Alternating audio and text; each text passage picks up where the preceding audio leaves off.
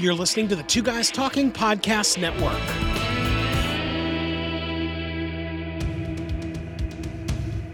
Welcome to the Pediatric Sports Medicine Podcast, hosted by me, Dr. Mark Halstead. I cover current hot topics and recent research in the world of the young athlete relevant to healthcare professionals. This is the Pediatric Sports Medicine Podcast. Groin pain. The source and location of the pain can be vague and may lead someone down the wrong path to diagnosis and treatment. Most of us in sports medicine have heard of a sports hernia. It's a source of groin pain, but can be somewhat of a diagnostic challenge. Today on the podcast, we will cover the so called sports hernia by a national expert on this topic. I'm Dr. Mark Halstead, your host, and this is the Pediatric Sports Medicine Podcast. My guest today is Dr. Michael Brunt. Dr. Brunt is the Pruitt Professor of Surgery and Section Chief of Minimally Invasive Surgery at the Washington University School of Medicine in St. Louis. He is past president of the Society of American Gastrointestinal and Endoscopic Surgeons, past president of the Central Surgical Association, and is current president of the Fellowship Council overseeing advanced GI surgical fellowship training.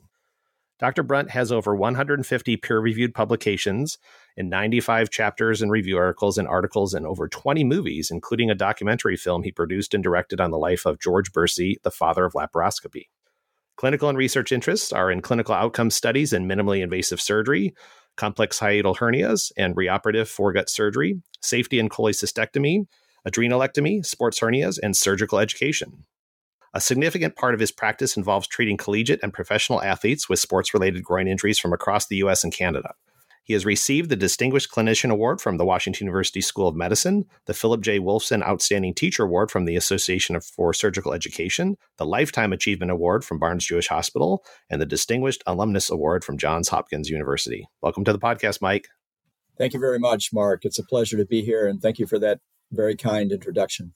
You are certainly well accomplished and glad to know you as a colleague. And before we get started on the sports hernia topic, I, would love to learn a little bit more about these movies you produce. That was something I was not aware that you were involved with movies and documentaries.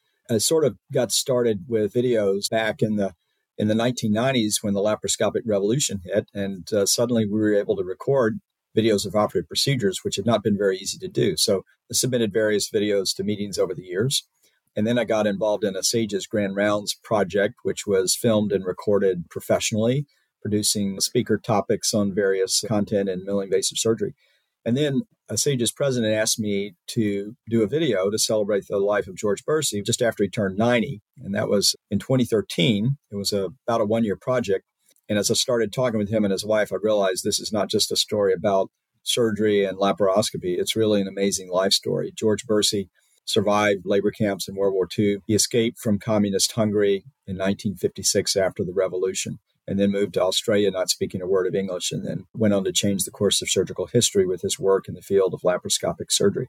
This video documentary is about his life. It's called Trials, Triumphs, Innovations. It's a video that not just surgeons or physicians, but others can enjoy as well, and you can access it online via YouTube. I would oh, encourage great. you to take a look at it. Mm. And it's an amazing story. He turned 101 earlier this year. He still goes to the office two days a week, still thinking about surgical problems. We chat every couple, three weeks about issues around safety and cholecystectomy. So he's an amazing person. That's awesome. I will make sure that we have a link in our show notes to that video. So if anybody is interested in pursuing that and taking a look at it, I will definitely take a look at that. I love the history of medicine in, in all aspects. And so that, that sounds very intriguing to me. Let's talk about sports hernias. You and I both know we get a lot of athletes who come in with groin pain, and there's a large differential diagnosis for that, both from an orthopedic standpoint, but even from a GI and GU standpoint from my basis, sports hernia is far from the most common cause of groin pain for me. You know, we see muscle strains, we see labral tears in the hip, avulsion fractures in our adolescent athletes, various stress fractures around the hips and pelvis. And I'm sure for you, traditional hernias are much more common than in the non athlete population as far as what you see. But one of the issues is the name of this problem, and it goes by several names, sports hernia probably being the least descriptive, at least in my vision, it is. Let's touch first on just the various names as this problem has been given and, and what your personal preference may be. Yeah, I think you're exactly right. And, and what you said earlier about this not being a real common problem is exactly correct. Most athletic groin injuries are muscular strains or tendon strains, and they resolve with conservative management. So this is really a subset of groin injuries. I think it came known as sports hernia, sportsman's hernia, because that's something that the lay public could sort of relate to because it is in that anatomic region of the body where conventional inguinal hernias occur and it's a and it's an activity related problem. It's not something that people have pain with when they're at rest or sedentary. It's really at more the higher end levels of sports. So, from the standpoint of what it communicates to the public, I think it, it makes sense, but it's not actually a true hernia in the sense that there's something pushing up through a defect in the abdominal wall.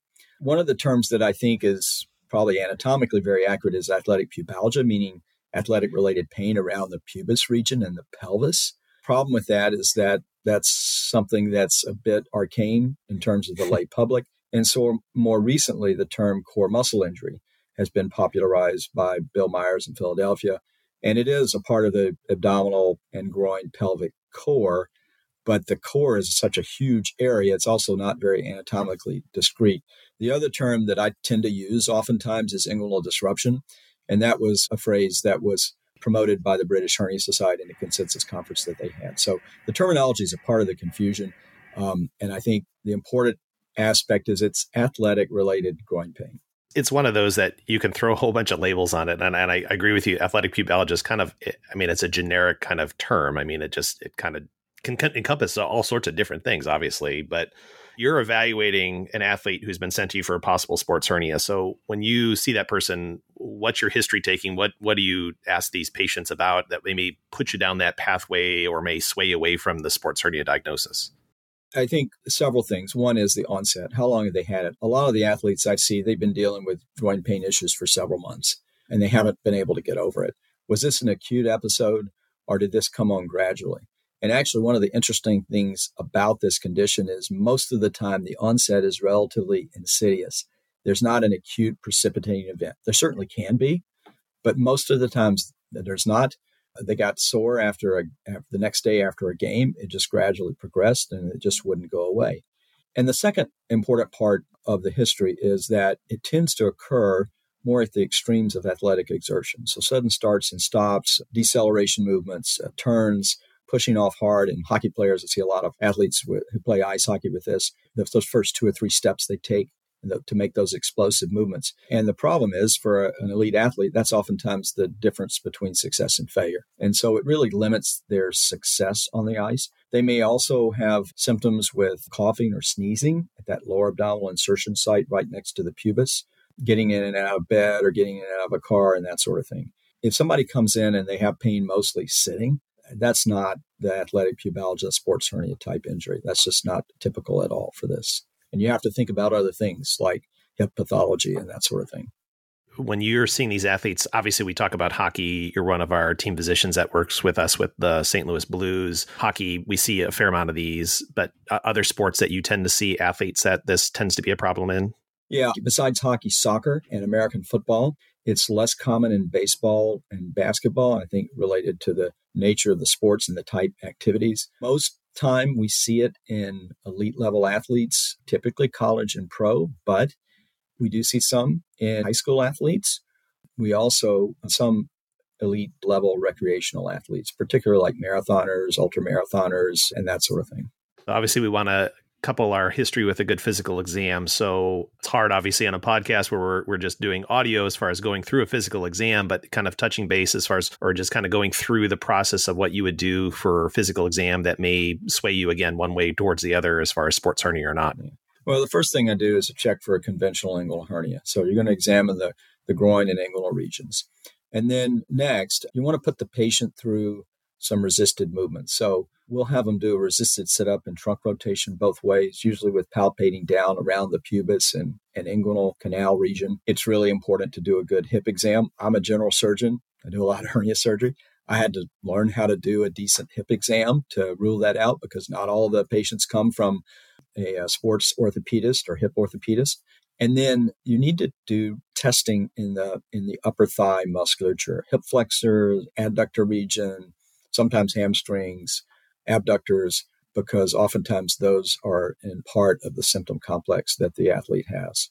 You know, I, I've actually used that resisted sit up a lot, and I find that tends to sway me a little bit more. I tend to find more of the athletes that I've seen who who do eventually wind up being diagnosed ultimately with a sports hernia, whether it's on imaging or through consulting with someone like you. That tends to be one of those that those exam findings that some seem to be a little bit higher. Is there any I mean, is there? I haven't seen any research that suggests that there's one exam test or or certain types of exams that may be a little bit more sensitive and specific than others. Have anything that you find that is better? Well, we've we've just uh, looked at our our series of approximately 400 patients, and tenderness in that distal lateral rectus medial inguinal floor insertion site. That's one. The discomfort with resisted movements, the sit up and trunk rotation. And this one's a bit more subtle, but doing lots and lots of hernia exams, oftentimes I feel like there's a weakness that is present in that floor. They just don't have the normal substance. And that's a, probably a part of the pain pathway is that they're weak on their abdominal side and relatively strong and sometimes tight on the adductor and hip flexor side. And so that creates an imbalance across the pubis and pain. But that relative weakness without an actually overt hernia protrusion is, I think, one of the telltale signs on physical exam. But it's a little bit of a subtle finding and probably something that you know hernia surgeon would be most tuned into. I was going to say, you know, from from my standpoint as as someone who does just you know general sports medicine, I don't know that I would be as attuned to picking up that weakness in the floor. Is there a way you can kind of describe that to us? I mean, obviously, we're not going to figure that out for and be experts on that just through this podcast for that. But but what exactly do you go through as far yeah. as kind of assessing for that? Yeah, so it's it's usually done with them supine, and it feels like there's a little bit of a step off, if you will, off the lateral rectus muscle right there at the pubis and inguinal ligament and they're just like there's a little bit of a gap there is probably the best way that I can describe it, short of demonstrating it to you. Yeah. If you really want to hone in the, on the classic symptom and area of of findings on exam for an athlete with a sports hernia or a classic core muscle injury, it's right at that distal lower rectus, lateral rectus insertion, pubis, medial inguinal floor area. That's classically where their symptoms are primarily focused. There's obviously some variation, but that's the area that should really alert you to the, this possible diagnosis. So we've done history and physical exam. Where do you go from there as far as imaging? Do you have a preferred imaging technique? Do you have preferred studies that you like to do? Obviously, we mentioned the hip. So a lot of times when they're coming into our office with groin pain as, as sports medicine professionals, we're, we're going to get x-rays of the hip and pelvis and looking for signs of hip impingement, hip osteoarthritis in our older individuals, those types of things. But uh, obviously, most of the time, if they're coming from my office, they've come probably with an x-ray, maybe an MRI, most likely as well, for those of us that are a little bit more in tune into this diagnosis diagnosis, but what, what do you like to do if you see these patients? Yeah. mo- mo- most of these referrals that I get do come with imaging. Our preferred imaging modality is a pelvic MRI. If I see someone primarily, unless I'm concerned specifically about their hip, I usually don't do plain films. I think they're pretty low yield. But a pelvic MRI, and there's specific sequences that they do where they really core in around the pelvis and do coronal, sagittals, and axial oblique sequences delineate that. And there are a number of findings that you can see. One of the most common is just parasymphyseal pubis edema is very typical. There can be a bit of a, uh, a cleft uh, there at the fibrocartilage plate around the pubis. And then rectus or adductor or a combination of aponeurosis tears be one of the most specific findings that we see on MRI. I'll also add that I, I think the MRI is important to exclude other things like pubic stress fracture and hip pathology particularly arthritis, labral tears, femoral acetabular impingement. Now, having said that, and a lot of athletes have been playing their sport for a long time. It's not uncommon to see a small incidental labral tear. So that's why the hip exam is so important. Uh, but those are some of the other findings that you can see on MRI. There's some groups that like dynamic ultrasound testing. We haven't used that routinely in our practice. It's a little bit subjective. And one of the challenges is it's really only the person who's doing the exam can really interpret the images because you have to be doing it real time. So, but that is another modality that has been used in certain circumstances. And the other downside of the ultrasound, in my view, is you don't get all the information about the other musculoskeletal structures around the pelvis. And I think that's an important point when you mentioned with the MRI that we have those specific sequences. So if I'm worried about a sports hernia, I'm actually going to order my hip or pelvis MRI with the sports hernia protocol. Fortunately, we have here at Washington University that we can we can do. So that's something that to talk about with your radiologist or wherever you may be when you're looking at those things about having specific protocols that look specifically for the sports hernia because you you you certainly may miss it if you're not specifically looking for it on a typical pelvic or hip MRI. And really, probably has to be the pelvic MRI. I'm from your standpoint. Right, right. Yeah, sometimes we'll see things on a hip or MRI, but oftentimes the images that we get from outside don't have all the sequences, and so it ends up having to be repeated. The other aspect of that that I would emphasize is it really helps having a group of a core of musculoskeletal radiologists that are tuned into this because sometimes the findings can be a little bit subtle. I've certainly learned a lot about the imaging and can at a low level read some of these films, but it, it, it's really a part of the partnership to have a good musculoskeletal radiology group if this is something that you're going to be getting into on a regular basis. Yeah, absolutely. I agree with that. But once you've confirmed that the problem is a sports hernia, where would you go from there as far as the recommendations to an athlete as far as treatment and what you're going to do? This is where a lot of kind of clinical judgment comes into the piece because there's some athletes who have an injury, but their symptoms are relatively mild and perhaps the exam and imaging findings are mild. And in some of those cases, we try to manage those conservatively. I think it's important to recognize that adductor groin injuries are a big part of this equation. We probably see more adductor muscle strains than anything else. And the vast majority of time, we really try to manage those conservatively. So I think having really good athletic based physical therapy and a rehab program that that provides stabilization of the abdominal side, the abdominal core, and balance and strength and flexibility in the lower body is key.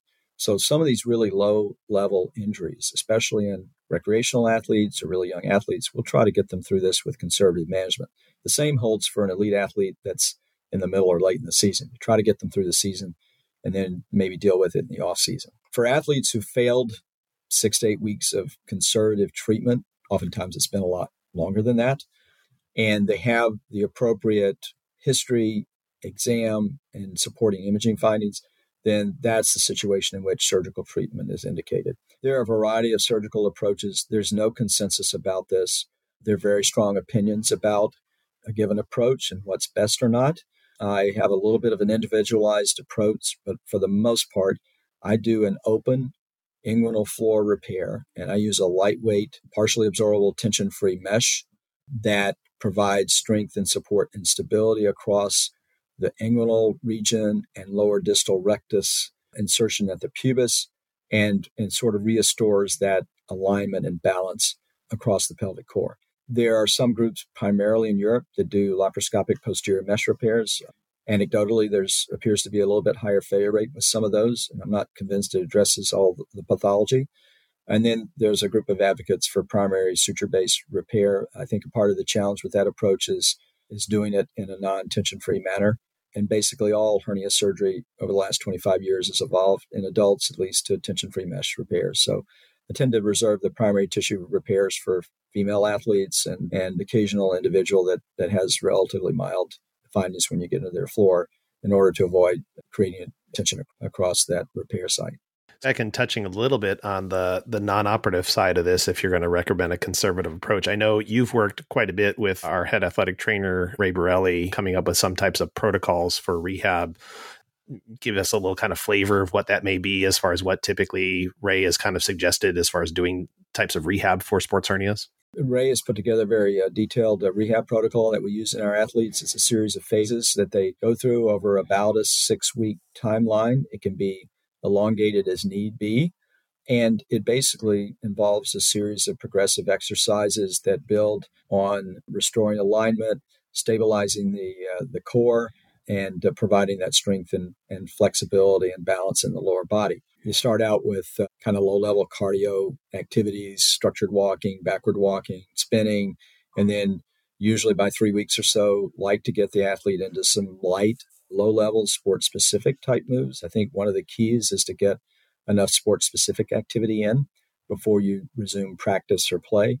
And it's just a series of progression through resistance and weight training and uh, core stabilization.